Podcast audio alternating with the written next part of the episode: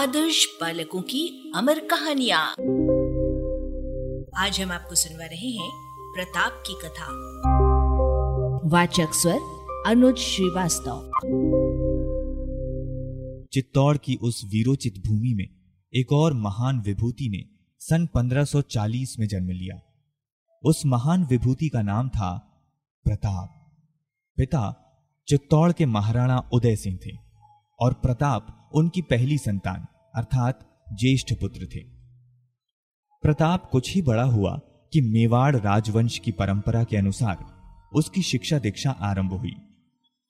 बाल्यावस्था की देहरी लांगते लांगते प्रताप ने अस्त्र शस्त्र सैन्य संचालन, आखेट तथा राज्योचित प्रबंधन में पर्याप्त दक्षता प्राप्त कर ली।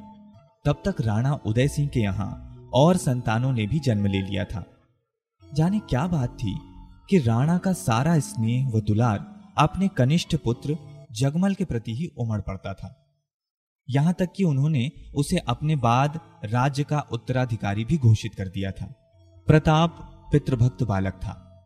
उसने पिता के निर्णय का तनिक भी विरोध नहीं किया। उसके सामने रामायण के महान मर्यादा पुरुषोत्तम राम की राज्य त्याग और वनवास का आदर्श उपस्थित था। बाल्यकाल से ही प्रताप को एक बात सदा खटका करती थी। वो ये कि भारत माता विदेशियों की दास्ता और हथकड़ी में सिसक रही है। स्वदेश मुक्ति की योजना पर विचार करता अक्सर वो किसी गहरे चिंतन में डूब जाया करता। प्रताप के मामा, झलोड़ के राव अक्षय राज सदा बालक प्रताप के साथ साय की तरह लगे रहते थे। उन्हें आशंका थी कि कहीं ऐसा न हो कि प्रताप अंतपुर के षड्यंत्रों के शिकार हो जाए। और इस प्रकार स्वाधीनता की पवित्र यज्ञ वेदी का कार्य अधूरा ही रह जाए। प्रताप अतिशय साहसी बालक था। मातृभूमि के प्रति निष्ठा, स्वाधीनता और वीरता का ओजस्वी लावा उसकी रग रग में भरा हुआ था। प्रायः संध्या के समय वो घोड़े पर सवार होकर राजमहल से निकल जाया करता। महाराणा कुंभा द्वारा निर्मित विजय स्तंभ की वो बड़े श्रद्धा और आदर से परिक्रमा करता। फिर घोड़े से उतरकर मेवाड़ की पवित्र धूल अपने मस्तक से लगाकर कहता, मैंने वीर क्षत्राणी का दूध पिया है। मेरे रक्त में महाराणा सांगा का ओज प्रवाहित है। चित्तौड़ के विजय स्तंभ, मैं स्वतंत्रता और मातृभूमि की शपथ लेकर तुम्हें विश्वास दिलाता हूँ कि तुम सदा उन्नत और सिसोदिया गौरव के विजय प्रतीक बने रहोगे।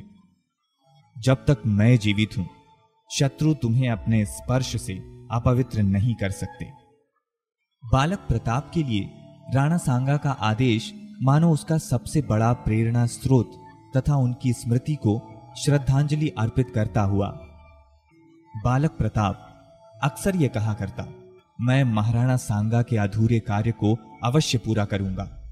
उनके दिल्ली विजय के स्वप्न को सत्य में रूपांतरित करना ही मेरे जीवन का अंतिम लक्ष्य है।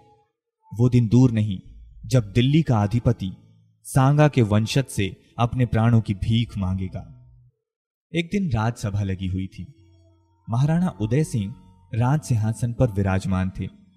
प्रताप भी उस समय वहीं था।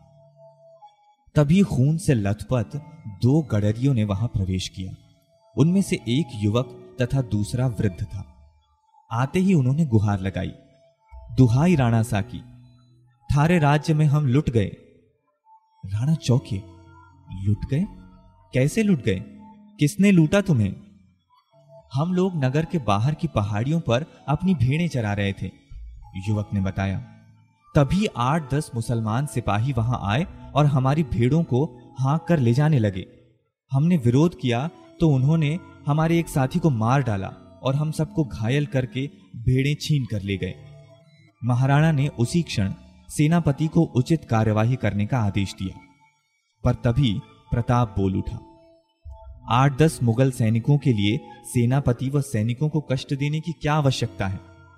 मैं ही देख लेता हूँ क्या बात है। और किसी उत्तर की प्रतीक्षा किए बगैर प्रताप उस युवक गडरिये को साथ लेकर राजसभा से बाहर निकल आया। उस युवक को अपने साथ ही उसने घोड़े पर बिठाया। और उसके बताए मार्ग पर घोड़े को तीव्र वेग से दौड़ा दिया। बात ही बात में वो उस पहाड़ी पर जा पहुँचे, जहाँ उस युवक गडरिये का एक साथी मृत पड़ा था और अन्य दो तीन घायल थे।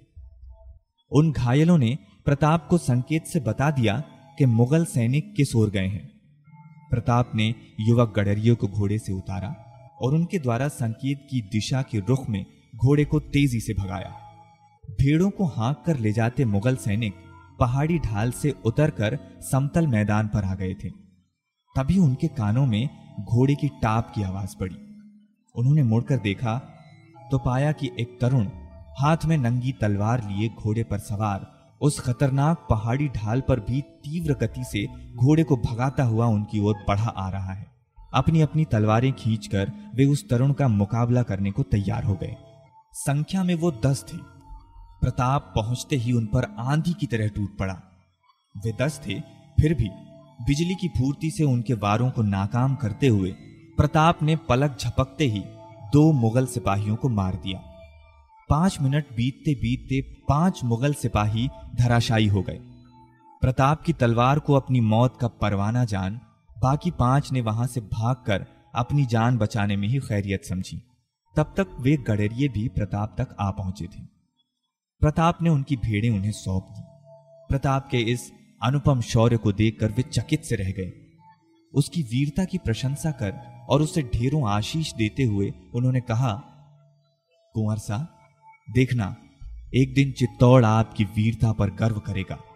आप चित्तौड़ की आँख के तारे होंगे प्रताप जब वापस दरबार में आया तो राणा ने गदगद होकर उसे गले लगा लिया। यह प्रताप की वीरता ही थी जिसके कारण वीरता के प्रतीक के रूप में, हिंदी शब्दावली में प्रतापी शब्द जुड़ा। बचपन में ही प्रताप ने यह सिद्ध कर दिखाया कि बप्पा रावल की संतान का सिर किसी के आगे नहीं झुक सकता।